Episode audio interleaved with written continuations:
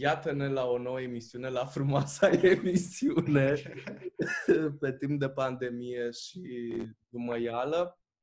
Uh, Airet versus Mircea Postelnicu astăzi, actor al Teatrului Tineretului Piatra Neamț. Salut, Mircea! Salut, Daniel! Uh, cum e în pandemie? Super! da, e groaznic, da. E, e plictiseală și stres și oboseală psihică în mare parte. Cum vezi schimbându-se, nu știu, teatru sau ce faci tu? Adică teatru din România, hai să luăm de aici în următoarele luni. Sau dacă se va schimba într-un fel, sau nu știu, cum din prisma pandemiei între. Poate se va schimba, poate în ideea în care vor fi, va fi abordată tema asta în diverse spectacole și în sub diverse forme, dar altfel teatru în sine nu văd de ce s-ar schimba. Mm-hmm. Doar dacă, Doamne ferește, de acum încolo nu o să ne mai putem strânge în locuri publice cu toții, abar n-am. Atunci, da, ar fi, să zicem, altfel nu văd de ce s-ar schimba și cum s-ar schimba. Sigur, o să fie o perioadă mai grea, poate în mentalitatea colectivă și mentalitatea în, sub, în subconștient sau nu neapărat subconștient, dar oamenii care, publicul care ar veni la teatru, să zicem, care avea un stres cu treaba asta și ar dura o perioadă până când ar fi confortabil cu ideea de a sta într-o sală mm-hmm. cu alți oameni și poate asta ar fi iarăși. Dar iarăși, teatru în sine nu văd de ce s-ar schimba și cum s-ar schimba. De, de când n-ai mai avut o perioadă atât de lungă de pauză? De dinainte să mă angajez. Asta de dinainte să mă angajez când... Da, și cumva e foarte aiurea că e așa o... A fost o perioadă, după ce am terminat facultatea, au fost doi ani de zile în care n-am, n-am, n-am lucrat foarte mult. Am mai avut așa câte un spectacol pe aici, pe acolo, eram încă în București. Și a fost așa o perioadă foarte grea și deprimantă și osomorâtă și așa din viața mea și foarte grea. Și acum, chiar dacă nu sunt în aceeași situație, evident, și am experiență în spate și sunt totuși un alt, am, na, mai crescut și eu, am mai, știi, uh-huh. astea emoțional vorbind, simt că tind tot, iarăși, știi, în, în, spre depresia aia, ca să zic așa. Mm. Pentru că mi se pare contextul mă împinge în, în, în treaba aia și e foarte ciudat că mă lupt cu chestia asta încercând să nu să nu pic, dar lipsa activității e foarte e foarte greu de, de dus așa. Mm.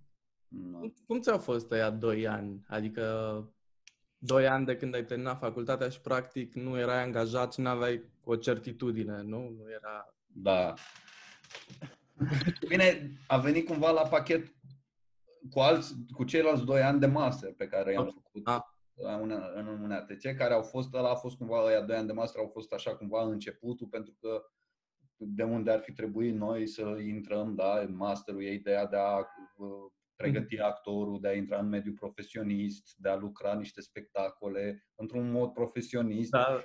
da e, din păcate, experiența mea, nu vreau să generalizez, dar experiența mea și experiența pe care am avut-o în aia doi ani de master, n-a fost cea mai fericită și a început așa cumva să mă macine și să mă și să-mi creez așa un, o imagine sumbră a viitorului care urma să, să vină după terminarea masteratului. Pentru că trebuia să facem niște spectacole care s-au lălăit, s-au trăgănat, am repetat un an de zile și ceva la un spectacol, ca, dar nici măcar nu repetam, cu tot felul de discuții, cu tot felul de... Na, nu contează. Ideea e că nu am prea lucrat. Din fericire, ce m-a salvat atunci în anii, în primii doi ani, a fost că m- am intrat și am lucrat cu cei de la regia anul 2, care erau la momentul respectiv și am lucrat foarte mult cu ei atunci tot felul de examene și tot felul de lucruri și asta m-a ținut activ.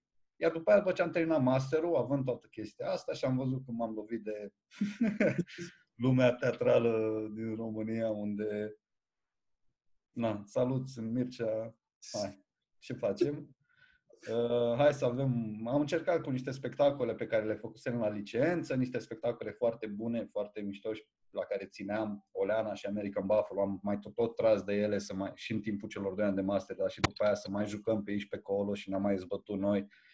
Dar era foarte greu în tot felul de localuri, în tot felul de cafenele, cu doi oameni, fără oameni. Eu nevoie, am jucat cu shawarma. Ei, groaznic. Adică cu shawarma. Ce... Adică am luat 23 de lei pe un spectacol, din care mi-am luat o șaorma și un suc, adică...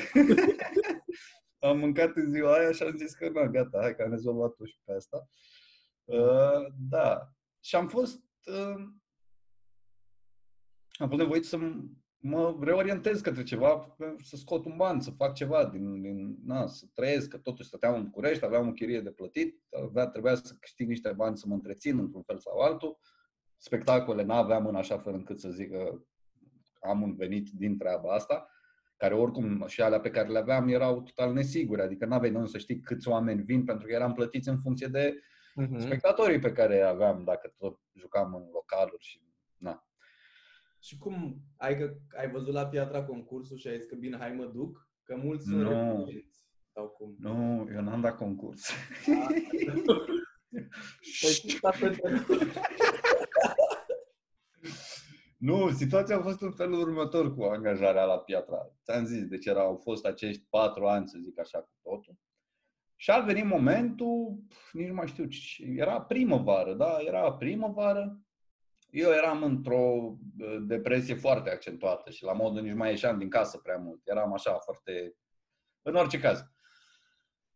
Și la un moment dat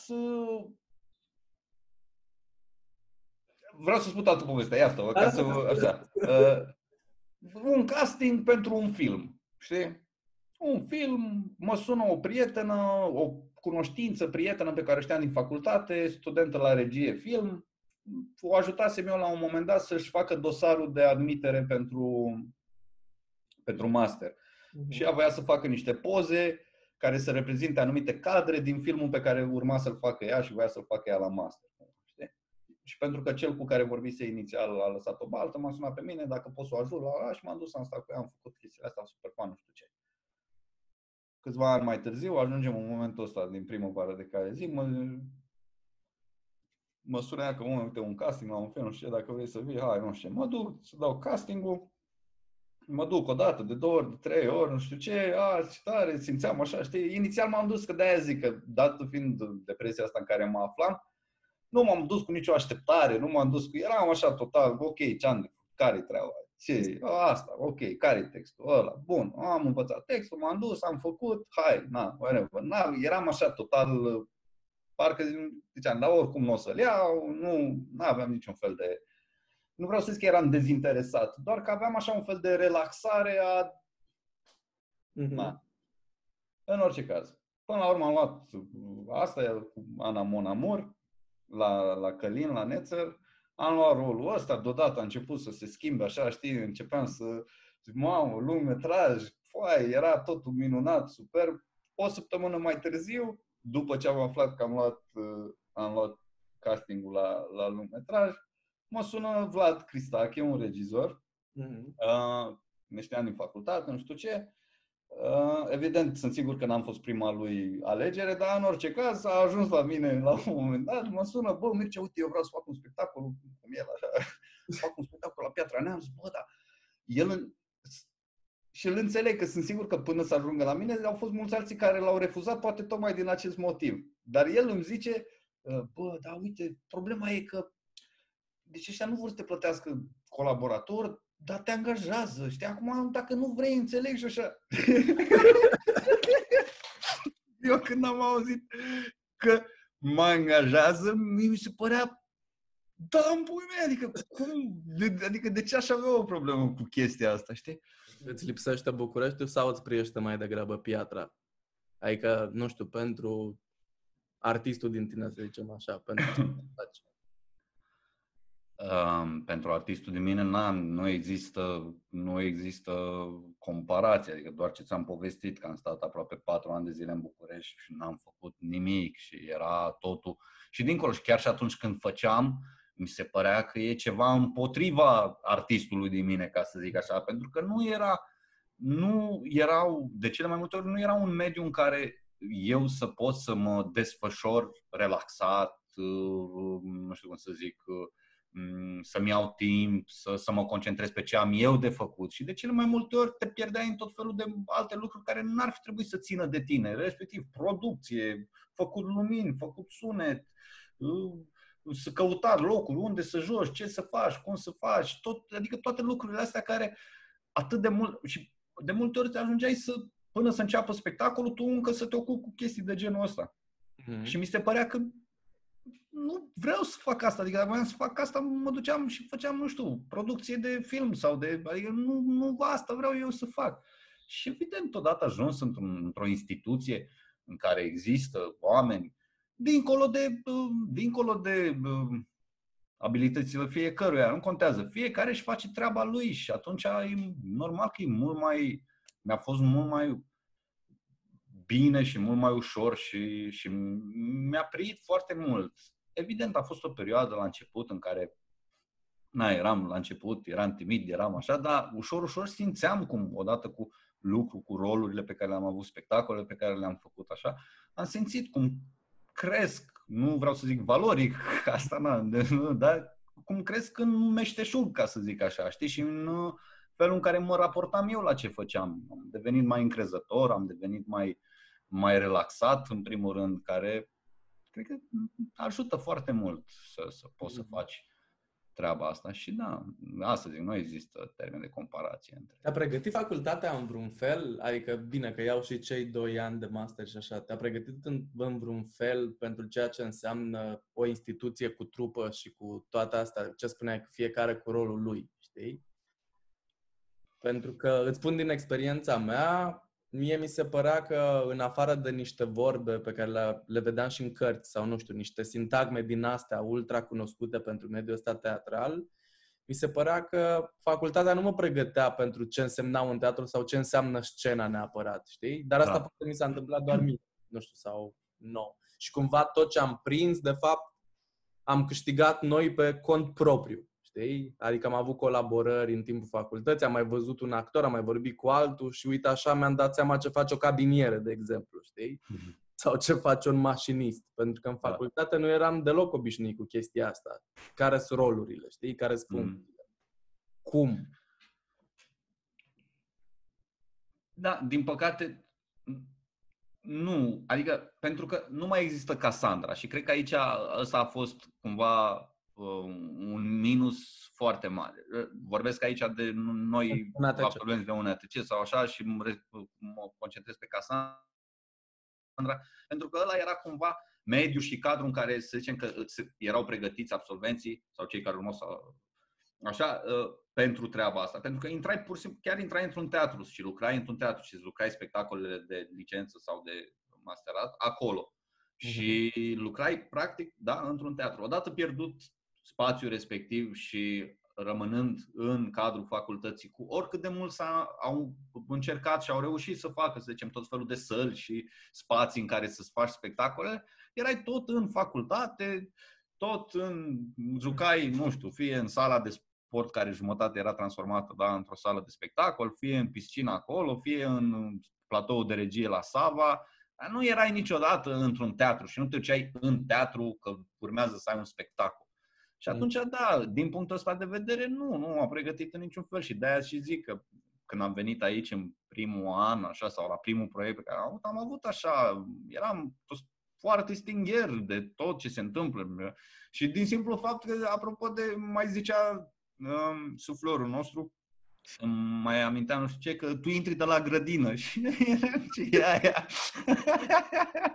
eram, ok, de la grădină. Mhm. Ok, bun mă duc în grădina, atunci și intru de acolo, habar n-aveam care e grădina, care e curte, care e, da, na, whenever. Și lucruri de genul ăsta, știi, și da, da, ușor, ușor te obișnuiești.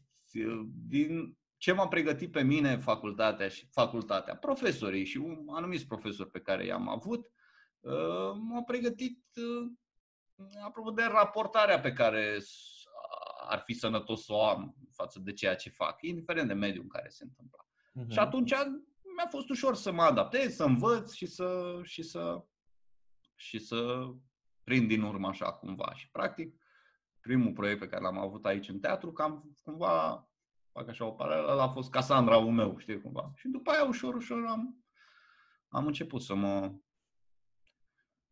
zic, să mă obișnuiesc cu, cu ideea de teatru. E vreun compromis pe care l-ai făcut vreodată în meseria asta? Păi nu multe, chiar nu. N-am făcut multe, pentru că întotdeauna am avut așa un fel de reticență față de compromisuri artistice, așa, nu știu. Na, dar da, am făcut în facultate, am făcut și am făcut animatori, am, am îmbrăcat în făt frumos și așa, am făcut petreceri pentru copii, uh-huh. am făcut, am fost la, am vreau să jignesc pe mine, la, anumit, na, nu știu, la niște emisiuni la televizor de divertisment. Ok. Care jur, am avut la un moment dat un episod. Eu nu sunt neapărat o persoană credincioasă, dar Așa. jur, eram în camera în care stăteam acolo pe platou, cum ar veni, într-o cămăruță, stăteam și trebuia să filmez ceva, ceea ce, ce aveam de filmat era ceva de-a dreptul Jesus Christ. Și eram, mă rugam și eram, Doamne, te rog, fă ceva să nu mă lăsa să fac asta, nu mă lăsa să mă filmeze și să apar făcând chestia asta, te rog. Eram și întâmplător, întâmplător. S-a întâmplat ceva în așa fel încât să nu mai filmez, să nu mai fie nevoie să fac treaba. Dar da, am făcut și de asta. Am făcut și câteva reclame, nu foarte multe pentru că m-am certat cu toate agențiile de casting. La ce te certai? Tu la ce crezi? La bănuții... N-ai cum, frate, n-ai cum când oamenii vor să te tragă în piept pe față, adică n-am cum, nu pot să stau, nu, mă, mă zgârie pe creier, adică nu pot cu chestia asta. Prima reclamă pe care am făcut-o, prima reclamă pe care am făcut-o, aveam exclusivitate pe România. Și se duce colegul meu de cameră de atunci din Cămin, Liviu Romanescu, a fost la un festival în Macedonia uh-huh. și îmi trimite poză cu fața mea din Macedonia, la reclama pe care am făcut-o și mă duc la ăștia, la agenția de casting, știți, și zic, bă, oameni buni, voi ați dat reclama și în alte țări? No! Cum? Păi ai exclusivitate pe România, nu se poate. Nu, oameni buni, uite poză, ce scrie aici? Scrie în română? Nu. Scrie, vă spun eu, e din Macedonia, da? iată-vă, nu știu. Ah, nu știam, să vedem. Duseră reclama în șase alte țări, șase alte țări din Europa. Fără să ne întrebe pe noi, fără să ne cere acordul, fără să nimic și pe dincolo. Și pentru că fusese prima reclamă pe care am făcut-o și na, bar n-aveam ce făceam acolo și ce semnam acolo, aveam o clauză în contract în care era asigurat că ei puteau da reclama o mie de ani de acum încolo în, în toate țările de pe planeta asta, non și noi nu puteam să ne luăm în total mai mult de 20% din valoarea inițială a contractului. Adică ceea ce însemna 100 de euro sau ceva, știi, adică uh-huh. o mhm. chestie de asta. Și practic eu mi-am luat pentru toate celelalte șase țări în care a fost dată reclama, pentru toate celelalte perioade în care a fost dată reclama, în total 100 de euro sau chestii de asta. Și asta e una dintre multe alte. Nu mai, că dacă iar mă enervez când mă gândesc. Da, nu, n-ai, n-ai, am ajuns, am stat după unii aproape jumătate de an, dacă nu aproape un an întreg, să-mi dea niște bani și mă duceam și erau din ăștia, deci schimbau sediu, se mutau dintr-o parte în alta, și schimbau numele firmei dintr-o parte în alta, până când am ajuns la o doamnă în birou care era ce era ea, casier sau ce era în firma respectivă și am stat cu ea și cu ea chiar nu m-am certat și am luat așa, știi, la un dialog din ăsta cât se poate și am apelat la latura ei umană, știi, și am încheiat uh, discuția pe care am avut-o. Mâine o să ai bani. Zic, doamnă, încă o dată, nu pot decât să vă cred, să sper că mâine dimineață o să am banii și să plec de aici și dacă nu o să am mâine banii, nu știu, o să vin din nou și tot așa. Și din fericire a doua zi am avut banii, cum a zis ea. Dar am fost cam singurul din reclama respectivă care și-a recuperat banii. Dar de ce crezi că se întâmplă asta? Că practic, ei au niște bugete speciale, adică mă gândesc că producătorul respectiv nu aș face un plan de acasă, uite atâta costă ăștia. Ai crezi că e doar răutate pentru și că apate? pot. Nu cred că e răutate. Pentru că pot să facă treaba asta, pentru că nu ne, nu, ne, nu există niciun fel de instituție, nu există niciun fel de, bine, nu există, organizații care să aibă grijă de drepturile noastre și să ne ajute în sensul ăsta. În același timp, mai e o problemă și din punctul meu de vedere, și nu vreau să învinovățesc pe cineva, dar din simplu fapt că noi cu noi nu, nu avem niște standarde. Nu zic neapărat de un sindicat. Că asta mhm. oricum s-a tot încercat, e mai greu de făcut, la la la, la, la să zicem. dar noi individual nu avem niște, nu avem niște, niște standarde ale noastre și de multe ori ajungem să ne vindem foarte ieftin ceea ce facem, știi? Și să ne mulțumim, adică, jur, eu nu primesc mesaje pe telefon, reclamă la nu știu ce, la la la. Și nu răspund niciodată și nu, doar le citesc, mă amuz și Îți jur, am primit într-o zi, pe lângă de-a lungul anilor scad sumele, scad sumele, scad sumele de la lună la lună. Jur, Daniel, am primit într-o zi mesaj, aceeași reclamă, deci același text. Uh-huh. Același text, în, în decurs de jumătate de oră, l-am primit de două ori, doar că suma era diferită. Prima oară când am primit, am primit cu o sumă, a doua oară, jumătate de oră mai târziu, aceeași reclamă, același mesaj, uh-huh. cu 100 de euro mai puțin. Și eram, bă, deci, nu venea să cred, deci mă uitam la telefon și nu venea să cred, adică cum e posibil, mi-ai trimis, adică, what the fuck? Mm-hmm. Na. Și asta zic, pentru că mi-au zis și în față la un moment dat, tot tipul, tot așa când m-am certat cu ea, eu prost, încercând să fiu uh, o reclamă la um, brânză pentru Grecia, nu știu ce, suma de 300 de euro, să zicem. Uh-huh. Și eu prost, uh, știi, nu vă supărați, se poate negocia? Ce să se negocieze? Zic, suma e negociabilă? A, ce vrei? Vrei mai mult? Poți să pleci.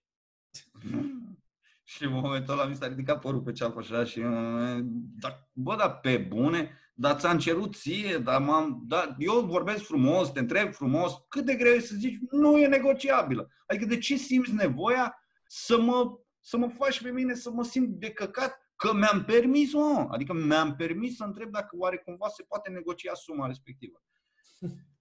pentru că eu, da, eu pot să plec pentru că, într-adevăr, vine altul și la, și nu, nu, nu, face altul. Și dacă noi credem că reclamele sunt pe, adică castingurile sunt luate pe abilitățile noastre artistice sau pe nevoia pe care o are un client sau altul de fața mea în mod special, ne amăgim cu toții. Adică na, sunt câțiva actori, da, care într-adevăr să învață pentru imagine, dar altfel sunt agențiile de casting care învârt stânga-dreapta. Mm-hmm. Ok, ăla vrea, e, e de-al nostru, da, bagă, hai. Încă o dată, ne arătăm cu degetul, înțelegând perfect, da. am făcut și eu o chestie asta, nu e vorba de oamenii care... Na, Undeva e vorba, cred că și de educație juridică, știi? Că, adică, na, termin meseria asta și da, e cum zici tu, vinzi imaginea și când intri într-un spectacol de teatru, știi? Și te duci la un casting și intri în spectacolul respectiv. Doar că eu am impresia că cam peste tot ce e partea asta de contract, știi? Da. E super neclară pentru artist. Și sunt doar câțiva care, nu știu, au impresari sau au stat și au mai studiat, le-am mai șoptit o păsărică în cască, știi? Mai sunt din asta. Dar asta am impresia că 90% din oameni din industria teatrului, filmului, ce înseamnă zonă performativă, pe partea de contractă trebuie să treacă ei prin niște experiențe nasoale exact.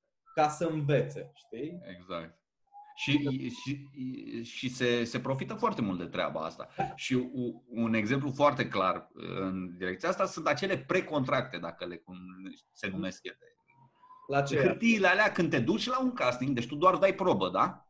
Dar înainte de a da probă, semnezi o hârtie în care ți se zic zilele de filmare și suma. Și, ah. Deci tu trebuie să tu, tu semnezi că ești de acord cu chestia aia înainte de a fi luat orice, știi, de a fi a, dat da. o probă, de a fi luat un în așa fel încât să, cu atât mai mult să te simți tu, bă, am semnat deja cu dar tu n-ai semnat nimic, de fapt, aia oricum e zero, fix zero, că what the fuck, tu n-ai încă un contract cu oamenii, adică nu pot eu să semnez cu tine în eventualitatea că poate mă iei pe mine, eu îți dea, ok, whenever, am semnat, dar asta nu înseamnă că eu după aia trebuie să fac pe banii ăia. Dar se folosește foarte mult de treaba asta cumva de a se asigura ei că odată ce tu ai aflat că ai luat castingul, nu-ți mai permiți să ceri, că ai semnat deja. Cu mhm. toate că tu ai tot dreptul să negociezi din punctul ăla, din momentul în care afli că te prea și vor să te angajeze, ok, intrăm pe, la, pe partea de, ok, plată, care e? Hai să vedem ce și cum. Dar nu se întâmplă treaba asta. Pentru că te sperie cu chestia aia, tu zici că ai semnat, ți-ai dat acordul pe 300 de euro pe ziua de filmare și gata, nu mai. Domnule, ai semnat. Bine. Da, cred că asta ar trebui să fie oricum. Adică eu aș băga în materie încă din anul întâi, La ce Există facultate. Din păcate, idioți fiind noi, tineri copii, eu unul, n-am luat în serios, nu mă duceam la cursurile alea, n-am fost. Există în facultate. Da, doar că na, nu e interes, cred că nici de și profii, că dacă nu îți bați capul, nu o, să-ți ba, n-o să-și bată nici el, că na, timpul costă și nu o să stau după unul care oricum mă desconsideră și exact. care e mai important vedetismul de facultate câteodată, știi? Exact. Adică asta, n-am, asta nu cred că am înțeles-o vreodată, știi? Cum, cum uneori poți să, încă din anul întâi sau doi, poți să treci dincolo de, de sfere, știi? Eu am avut, asta a fost cea mai puternică experiență pe care am avut-o în facultate și exact în anul întâi, cum spui și tu, exact pe subiectul ăsta. Pentru că eu m-am lovit de teatru în, în clasa 12 Am copilărit în Alexandria, unde am văzut un spectacol de teatru în clasa 11 uh-huh. Mhm. Țin minte și acum Cafeaua domnului ministru cu Maia Morgenstern și Mircea Constantinescu. Na, și n-aveam de mic, voiam să fiu actor. Eu eram cu economie, am făcut un an de relații internaționale, am dat bacul la economie, eram, cu, eram pe drumul meu, că asta a fost de fapt problema, eram pe un drum pe care credeam eu că trebuie să merg în urma altora, cum ar veni.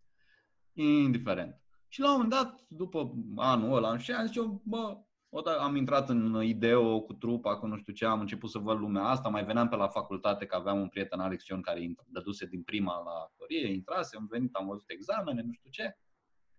Și am început să mă intrige și să-mi placă treaba asta și am zis, ia să încerc să dau și eu la actorie. Am dat, am intrat, nu știu ce, și în primul an nu puteam să înțeleg și mă, mă apropo de asta cu artiștii și așa, uh-huh. aveam un curs nu mai țin cum se numea, dar ideea era că nu aveam profesor la cursul respectiv. Eram doar noi studenți între noi, aveam o temă dată la începutul anului pentru cursul respectiv, în care noi studenții trebuia să facem împreună un, un exercițiu, să inventăm noi un joc, un exercițiu așa împreună și să modificăm un alt exercițiu pe care îl făcusem la clasă. Asta era tema pe care o aveam noi.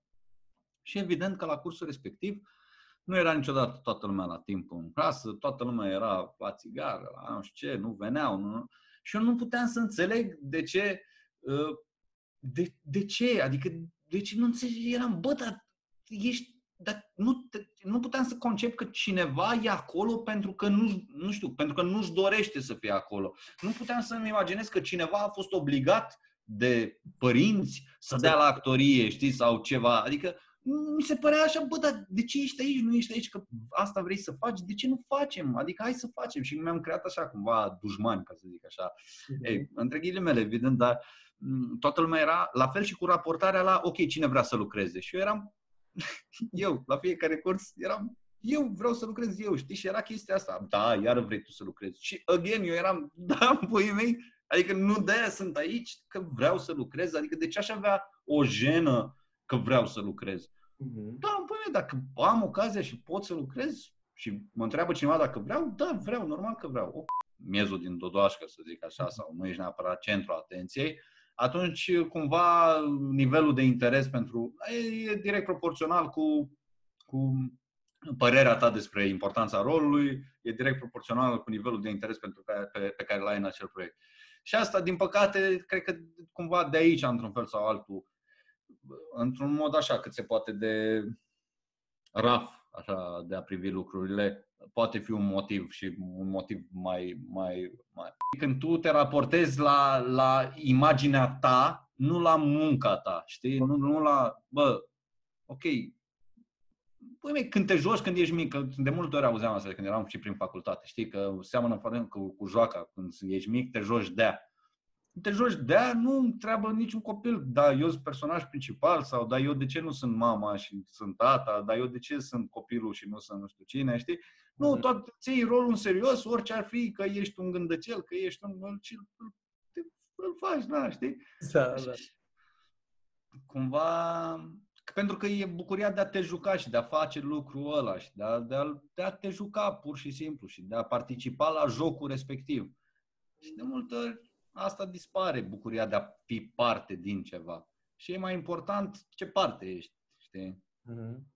Tu pentru asta faci, adică îți face plăcere să joci și să, nu știu, să fii acolo sus pe scenă? Îți face plăcere chestia asta și pentru asta faci ceea ce faci? Aș vrea să pot să răspund la chestia asta și de multe ori am vrea. Așa cum spuneam și mai devreme, nu am... Nu am... Uh, cred că a fost pentru prima oară când mi-am dat seama că înțeleg ceva și sunt bun la ceva, nu știu cum să zic, bun în sensul de